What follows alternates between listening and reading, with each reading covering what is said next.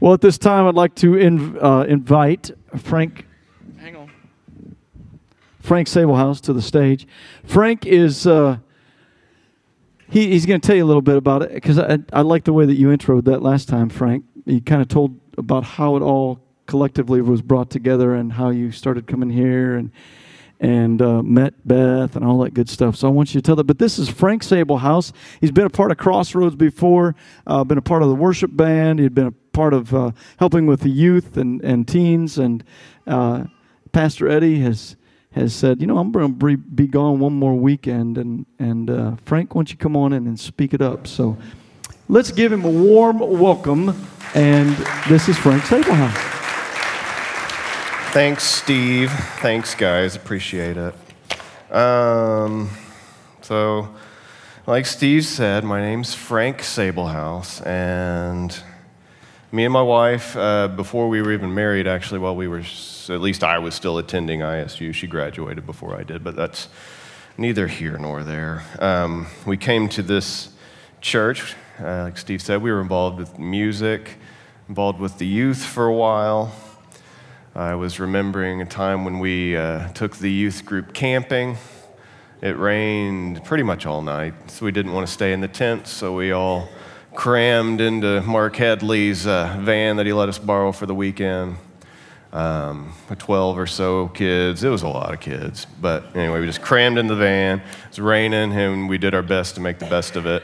Watched E.T. on a laptop, and uh, hopefully uh, they at least remember the sacrifices we made for them. Anyway, um, so uh, for a little while, uh, we helped out with plant, church plant in Terre Haute, did the worship there, and then we actually went to New Life Community Church, which uh, they're actually super involved with the CPC as well, because uh, Sharon's the head, I don't know, of the CPC, which is Pastor Paul's wife at New Life. Anyway, and uh, from there, just because there was more opportunity, I guess, um, I tried. I looked for jobs in Terre Haute, I promise. Um, there's more opportunity, I guess, in the Indianapolis area, so we relocated to Carmel. Um, and I helped out with a small church in Sheridan there doing worship. And now we're in Genesis in Carmel. Beth's actually on staff there as the youth coordinator extraordinaire. I almost had it right. All right. So, real quick, does anyone here not like to fly? Raise of hands. Okay, we've got a couple. Some people like to fly. Anyone indifferent about flying? Okay. Um, is anyone here actually a pilot? Pilot certificate? Fantastic. Awesome. You guys will know more about this than I will, but I'll try to get my, try to trudge through. Um, for me, I don't necessarily like flying on commercial flights because they can be uncomfortable. Sometimes I'm flying Southwest and I check in way too late, so I'm stuck in the middle seat. And I remember on several occasions being able to feel the sweat of the people beside me on both sides running down my legs, but that's okay. Um, also, one time I was flying to San Diego from Indianapolis and it was probably it, it was probably only like 10 minutes but it felt like an hour. An hour of turbulence turbulence turbulence turbulence.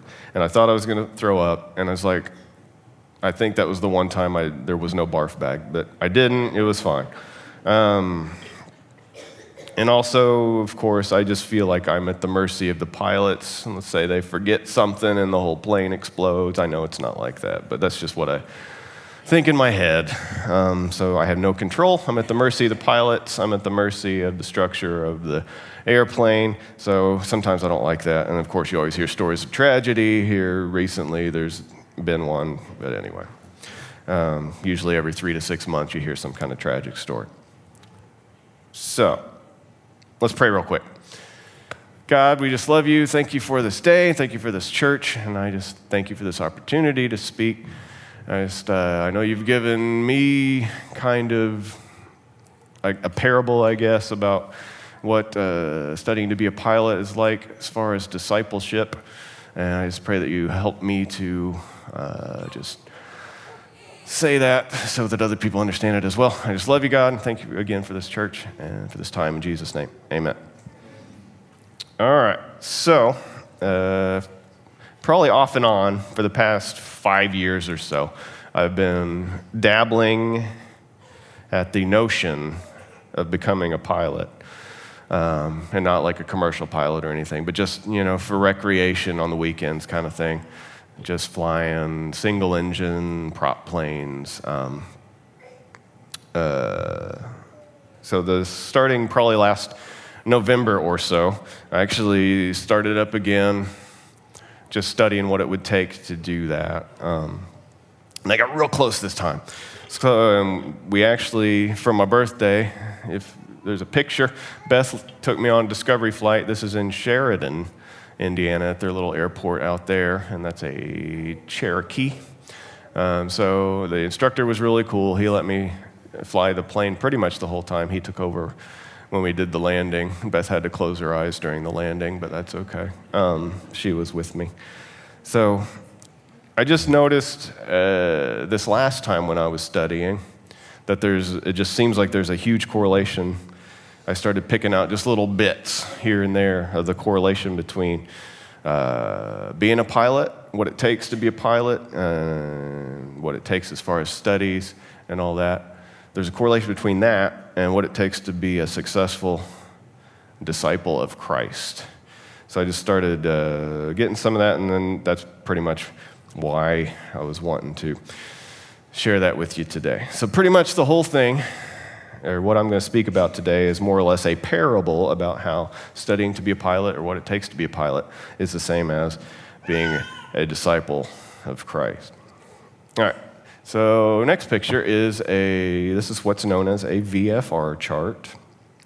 Uh, VFR stands for Visual Flight Rules. You'll probably hear that a few times during today's service, which is weird, but that's okay. It means that when you're flying the plane, you are only certified to be able to see out the window um, it means you can't fly through weather or fog, and you need to have, I forget what it is exactly, but I think it's between 5 and 10 nautical miles of visibility you have to be able to see. That's VFR, Virtual Flight Rules. So if you hear me say that again, you'll know what it means. So this is actually, and actually, when you get your pilot's license at first, you will only be VFR certified, so you have to be able to see out the plane when you first get your pilot's license. This is a VFR chart, and look right there, there's Sullivan, oh, and you see the lake and all kinds of fun stuff. So this is actually the type of, if a pilot's gonna map out their plan, they'll look at a chart like this. So the importance of planning is what I'm getting at as far as that goes. And when you're a pilot, planning is extremely important because you have things like flight checks, you have to make sure that the plane can fly, that the tires are aired up, that there's gas in it, that all the mechanics work on it, uh, everything's free and clear, that the RPMs look correct uh, when you start it, and things like that. Um, uh, those are your flight checks. And pilots, you also have to go through weather briefs because VFR conditions, you need to be able to see out the plane uh, require visibility, as I said before. So you have to make sure there's no weather fronts coming through that are going to block your view, and make sure there's not a low ceiling or a bunch of fog. So this is, I've got a video. This is actually me on my flight simulator, just because I wanted to give you some kind of idea of what it's like. This is me flying out of Sullivan, actually, Sullivan Airport. You guys recognize anything? See anything good? It's it's actually uh, it's pretty close because you can see the town, you can see the lake if you fly that way.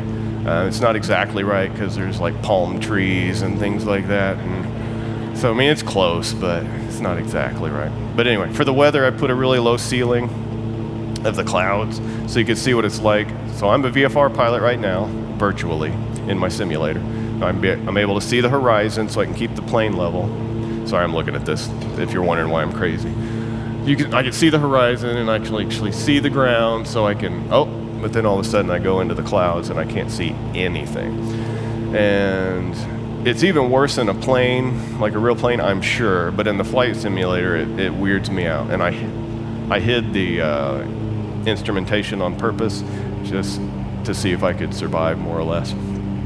But you lose track of where you're at if you're level it just feels weird. And um, the way to get out of it, I guess, is to pull the throttle and start dipping the nose down so that you can get out of that situation. You'll see that here in a moment, but can't tell if I'm upright or sideways or down or because remember you're in a plane, so you could I could be completely upside down and it would look the same. Just because you have no reference points outside. So then eventually pop out of the clouds and you can see the horizon again and level the plane out. And that one actually wasn't too bad. I wasn't completely upside down or anything. So anyway. So the most important thing, let's get the VFR chart back up. The most important thing when pilots are getting ready for a flight is to map out the route. Because if they don't, there's possibility of them getting lost in the air. But I mean, with a few exceptions, like if you're just going to pull out a Sullivan County Airport and just do a couple laps or whatever, you don't need to map that out. Or if you just want to fly over the lake and come back. But if you're actually going somewhere, it's good to map out your route so you know exactly where you're going. Like, for instance, if we were going to Brazil, it probably wouldn't hurt to hit uh, Terre Haute Airport as a waypoint. And then you know, once you pass uh, Terre Haute Airport, you just have to go towards the east, and then you'll eventually be close to Brazil. Plus, it's good to use Terre Haute or any airport as a waypoint, just in case you do have trouble in the air, engine out or whatever, you can safely you know there's at least an airport close by. All right, so good. I'm going to transition now. Um, thinking back to the uh, simulator video that I showed, um, things, if pilots find themselves in that situation, it can be really, really bad if they're not prepared for it, if they're not trained to be in that situation. In fact, going through my studies, I would say that most of the general aviation accidents come from VFR pilots flying into dense fog or clouds, and then they just flip out, and eventually the plane stalls, or they go upside down, or they just lose control. So I would say most of the accidents actually come from VFR pilots flying in to IMC instrument conditions. So, in this next video, hopefully the simulator gave you a general idea of what it's like to fly through clouds and have no idea where you're going. In this next video, this guy actually did this. This is air traffic controller uh, audio. Um, this guy actually was in this situation and he was flipping out. Video may be a little scary, but the guy was more or less. Uh, his only hope was that little button where he could call the air traffic controller. Fairfield, Iowa, Mayday, Mayday, Mayday, 9815 Lima. I'm in trouble, Mayday, Mayday, Mayday. 9815 Lima, Port Arthur, go ahead. I have no idea where I'm going. I'm, I'm going to crash, Mayday, Mayday, Mayday. 9815 Lima, stay last known position. Crash. 9815 Lima, stay altitude. Rolling, I'm rolling, I'm rolling, I'm rolling, I'm rolling. Oh my God. Ah. Help, help. Calling Fort Dodge, uh, release the stick, go forward on the stick, and then slowly back again. I'm level, I'm straight level, I don't know where I am. 9815 Lima, remain VFR if you can, remain straight and level. Squawk 7700 if you have a transponder. In level now. 9815 Lima, do you have a transponder, sir? I do, 1200 right now. 9815 Lima, please trans- uh, squawk 7700. Transponder helps the air traffic controller see him on the radar. 7700, going up to 3000.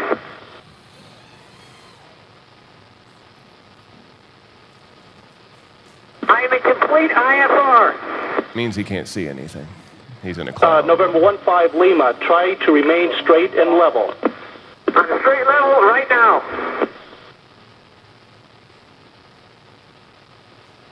November 15 Lima, yeah, I understand you are in IFR conditions. Do your best to keep wings straight and level and flying straight and level.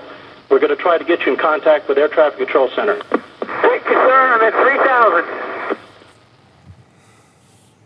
All right, so this video, or the video, is a good example of what can happen if, um, through poor planning or just getting a, in a situation that the guy wasn't trained to be in. But it's kind of nice that the air traffic controller was a calm voice of reason. He didn't flip out um, and told the, the pilot exactly what he needed to do to get out of that situation. So, going with the correlation between my pilot studies and discipleship, or being a good disciple of Christ, we've got three points that will uh, maybe help us become better disciples, and that'll help us with our training and improvement. So, just like a good pilot requires planning, training, and knowing when to ask for help because their lives depend on it, if you think about it, outside of the church, other people's lives depend on us as the church, our discipleship, training, and planning, and knowing when to ask for help as well. So, first thing, plan ahead. Uh, just like a good pilot, um, it's good to plan ahead. As Christians and disciples of Christ, we can be intentional with our day. It's a good Christian word, intentional. It means uh, we're actually thinking about ways that we can serve Christ uh, every day, every week, every year, etc. Uh, a good way to start your day is to pray. Hopefully, you guys do that anyway. But if you not, if you don't, it's good to get in that habit just to start your day. Philippians four. Which one is it? Four, six through seven says, Do not be anxious about anything, but in every situation, by prayer and petition, with thanksgiving, present your requests to God. And the peace of God, which transcends all understanding, will guard your hearts and your minds in Christ Jesus.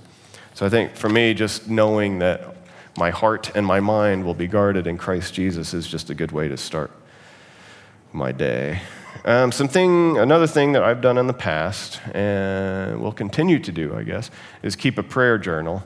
And as part of the family's nightly Bible study, we've done this in the past where we keep the prayer journal, go through everybody's, like, do you have any prayer requests? We'll write them down.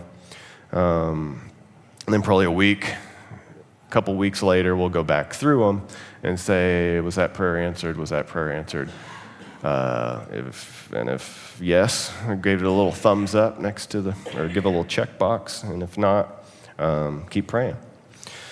And I know that in the past, I've actually kept a prayer journal, went back to look at it. I've had prayers answered that I had forgot I had even prayed. So that made me feel kind of bad. God had answered my prayer that I forgot I even prayed. So he didn't get the glory until I went back to the prayer journal, saw that I did it, and I was like, "Oops, sorry, God. Uh, thank you for that." So how many time, how many prayers have I not written down that I've forgotten about? I don't know. It's just a bad situation. That's all. Um, and then daily Bible study. I'm sure you guys have heard this before. Daily Bible study is good. Um, one way, like we do an individual Bible study, but we also do Bible study as a family, or at least try to. We're not religious about it. Get it? But we try our best to do it every night. Um, and it's kind of nice that there's five of us in the family, and they're getting old enough now, the kids are, that we each have our own day. So every, I mean, it's only like five, ten minutes before bed. Just a quick, quick devotional, quick Bible study, and just helps us to just stay in that mindset. All right, so that was being intentional. Uh, another thing we can do is just map out a plan and follow our checklists like the pilots have to. Good example is um, do you feel cr- like right now, if you're doing nothing or feel like Christ isn't using you to or for what you're good at or whatever, um, it's, it's good to ask or just to pray to see where you should be volunteering or ministering. Because once you get in those situations that you know God has led you into, um, it's just, it feels really good because you know you're where you're supposed to be, and then you know you're helping people, and you know that you're doing God's will. Um, it's good to seek people that need ministry and prayer. Um, the church, of course, always needs volunteers for service. Think about neighbors, friends, relatives uh, that may need your help, just something small every now and again. Um, and again, ask God for opportunities uh, to minister, and then people you know who need the gospel but haven't heard it yet, and just ask God for those opportunities where you can share uh, the gospel. And with that, it probably wouldn't hurt to be prepared to give your testimony. Everyone who's a follower of Christ has a testimony. Some of them are a little more dramatic than others, but I promise you none of them are boring. And if you haven't already, it helps to, it may help to write it out, just a paragraph or two, and then memorize it. I'm sure most of you have your testimonies memorized anyway. But it just helps to just have it prepared in case someone's like, Why are you a Christian? What's your deal? You are ready to give your testimony so that they're like, Oh, okay, I guess I get it. All right, Colossians 3:15 through 17 says, Let the peace of Christ rule in your hearts, since as members of one body you were called to peace, and be thankful. Let the message of Christ dwell among you richly as you teach and admonish one another with all wisdom through psalms, hymns, and songs from the Spirit, singing to God with gratitude in your hearts. And whatever you do, whether in good or sorry, whether in word or deed, do it all in the name of the Lord Jesus, giving thanks to God the Father through him. All right. And the second bullet I've got is like any good pilot, be prepared. Pilots all the time have to get recertified or add hours to their to their logbook. Uh, I forget what it is, but to have a passenger, you have to be able to land. I think it's three times in a month, or three times every three months, something like that. Um, so that's being prepared. And just like that, disciples of Christ should be prepared for things like trials, like tests, and temptations, etc. It's good to pray for the best scenario, but it's also good to prepare in case something bad or something weird or something uh, goofy does happen. At least you're prepared for it. And I, when I was thinking about what scripture should go with preparation, hopefully you guys all know this, but the obvious one for me was armor of God that Paul talks about in Ephesians 6. Paul said, Our fight is against spiritual forces of evil and he says, and this is something uh, you guys can metaphorically do every morning after you pray. Put on your belt of truth that holds all your stuff up. If you don't have truth, everything would just fall to the ground. Breastplate of righteousness. Uh, righteousness actually, the breastplate actually is protecting the heart there. Put your boots on and be ready to tell others about Jesus. Um, shield of faith, helmet of salvation, and sword of the Spirit which is the Word of God, uh, i.e., the Bible. And that's the offensive weapon that Paul mentions there. So you can actually use the Bible as an offensive weapon against spiritual forces of evil. All right. So uh, going back to being a pilot and being prepared, I don't know if anybody remembers the Amadons, but uh, Greg Amadon used to play bass up here. And he is a pilot and actually just recently got his IFR certification, which is instru- Instrument Flight Rules. So he is able, like that flight simulator video I showed, he's able to fly through that, just use the instruments, and he could, the whole flight, he could be in that because he's certified and he's been through the other, the extra 20 plus hours of training to use the instruments and his radios. He can go completely from one airport to another airport and complete not being able to see anything out the windows. So that's pretty cool. Number three, um, don't be afraid to ask for help. Asking for help is a good thing, um, especially when it comes to seeking God's advice and help for any kind of life changing uh, situation. I don't know if he necessarily cares which bathroom you use or anything like that, or what kind of toilet paper you buy, but anything that's kind of major as far as life changing events. Um, I'm thinking anything, any kind of changes, any kind of purchases, any big or small decisions. Examples I've got are like which college to pick. I think if I would have asked God which college to pick from the get go, I probably would have been better off. But who knows? Um, if you're wanting to like purchase a different house or move to a different community, definitely get God involved in that. Uh, if you're looking at a new car or any kind of big purchase like that, uh, new job, uh, who you want to date, who you want to marry, etc., etc. Just ask God for God's guidance in any of those situations. Also, a lot of people wait for their Mayday event before they ask for help, and we don't have to do that. Um, having a relationship with Christ, like daily relationship. Like if I talked to my wife only when I was in trouble, my mom would say that I do do that to her. I only call her when I need something. But that's not a good relationship in general. You should call people. Me, I should call my mom just to say, Hi, mom, I love you. How are you doing? And not just when I need her to watch the dog for the weekend because I'm going to Sullivan. Anyway, so it's a, I'm just saying, daily, daily relationship with Christ. Don't wait for the Mayday event.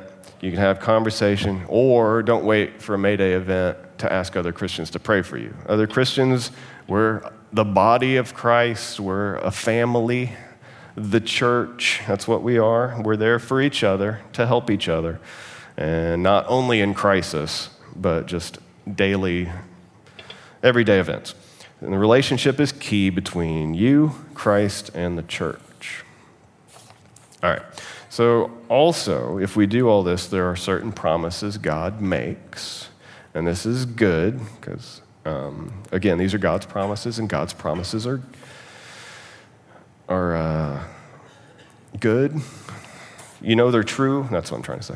So, James 5 13 through uh, 16 says, Is anyone among you in trouble? Let them pray. Is anyone happy? Let them sing songs of praise. Is anyone among you sick? Let them call the elders of the church to pray over them and anoint them with oil in the name of the Lord. And the prayer offered in faith will make the sick person well. The Lord will raise them up. If they have sinned, they will be forgiven. Therefore, confess your sins to each other and pray for each other so that you may be healed. And that's living together as a family. Um, and this is the big part prayer of a righteous person is powerful and effective. Oh, I lost my place. Forgive me. Give me a second. All right. Okay.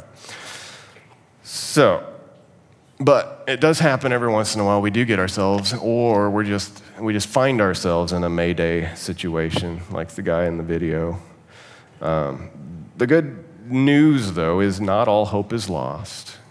Um, like the guy was able to call out to the air traffic controller, we, uh, Christ has promised in his word that if we're in a situation like that, we can get out of it. Because Romans 10 11 through 13 says, as scripture says, anyone who believes in him will never be put to shame, for there is no difference between Jew and Gentile. The same Lord is Lord of all and richly blesses all who call on him. For everyone who calls on the name of the Lord will be saved. And that's uh, probably a good one to memorize, just so that uh, it just gives us some hope that if we're ever in that situation, we can always call on Christ and he will save us. So, to conclude, if pilots, uh, before they got in their planes, were just nonchalant about preparation and safety and going through their checks and going through their weather briefs, didn't care if there was gas in the plane or air in the tires or if the thing worked, eh, it kind of works, good enough, let's go. Um, their lives would be in constant danger because um, their lives depend on preparation and actually the safety of their passengers. Uh, depends on their preparation, their training, and for them knowing when to ask for help. So, taking that as a model, how much more important then is our pre- preparation and training and knowing when to ask for help uh, as disciples of Christ? So, we make choices every day, and the best choice is to follow the guidance of the Holy Spirit. But I don't want you guys to get too bogged down with all the things I've been throwing at you today. Um, and if you remember the, the guy yelling, Mayday, Mayday, Mayday, um, he was freaking out because more or less all hope was lost except for that one little button on his yoke. Um, he could call air traffic control. That was his one hope. Um, if, if, it wasn't for that, he was going to die, and he knew that. So um, he said, Mayday, Mayday, Mayday, help me, help me, help me. What's the one, or what's the, more or less the first command the air traffic controller gave him? He said, Release the stick. Because what was happening was the guy was trying to fight the plane and trying to get it through his own doing, trying to get the plane level.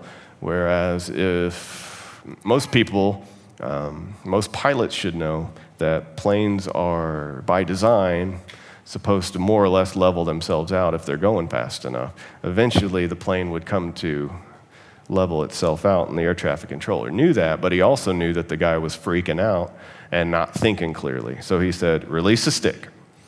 So, another correlation is sometimes I think we're trying too hard to fight and fix our own issues and not allowing the still voice of Jesus to just tell us how to easily get ourselves out of it. For the pilot, it was as simple as just letting go of the yoke or the stick, letting the plane out or letting the plane level out like it was built to do. And sometimes we need to know just to just when to let go and just understand uh, the sovereignty of God and God's power and how much He loves us and that He'll get us out of those situations if we let Him. And that's half the problem. We have to let go and let Him do that. But no matter what, what situations we find ourselves in, difficult, it's difficult, but it's a simple truth. Remember that we are commanded by Christ and by God to love God first and love people. Let's pray. God, we just uh, we love you, and I just thank you for this opportunity, Lord. And I thank you for this church. Um, has a special place in my heart, and I just pray that you bless Crossroads and the people here and leadership. And again, we just love you, Lord, and just pray that you help us become better disciples and just um, look to you every day for guidance. And we love you. In Jesus' name, amen.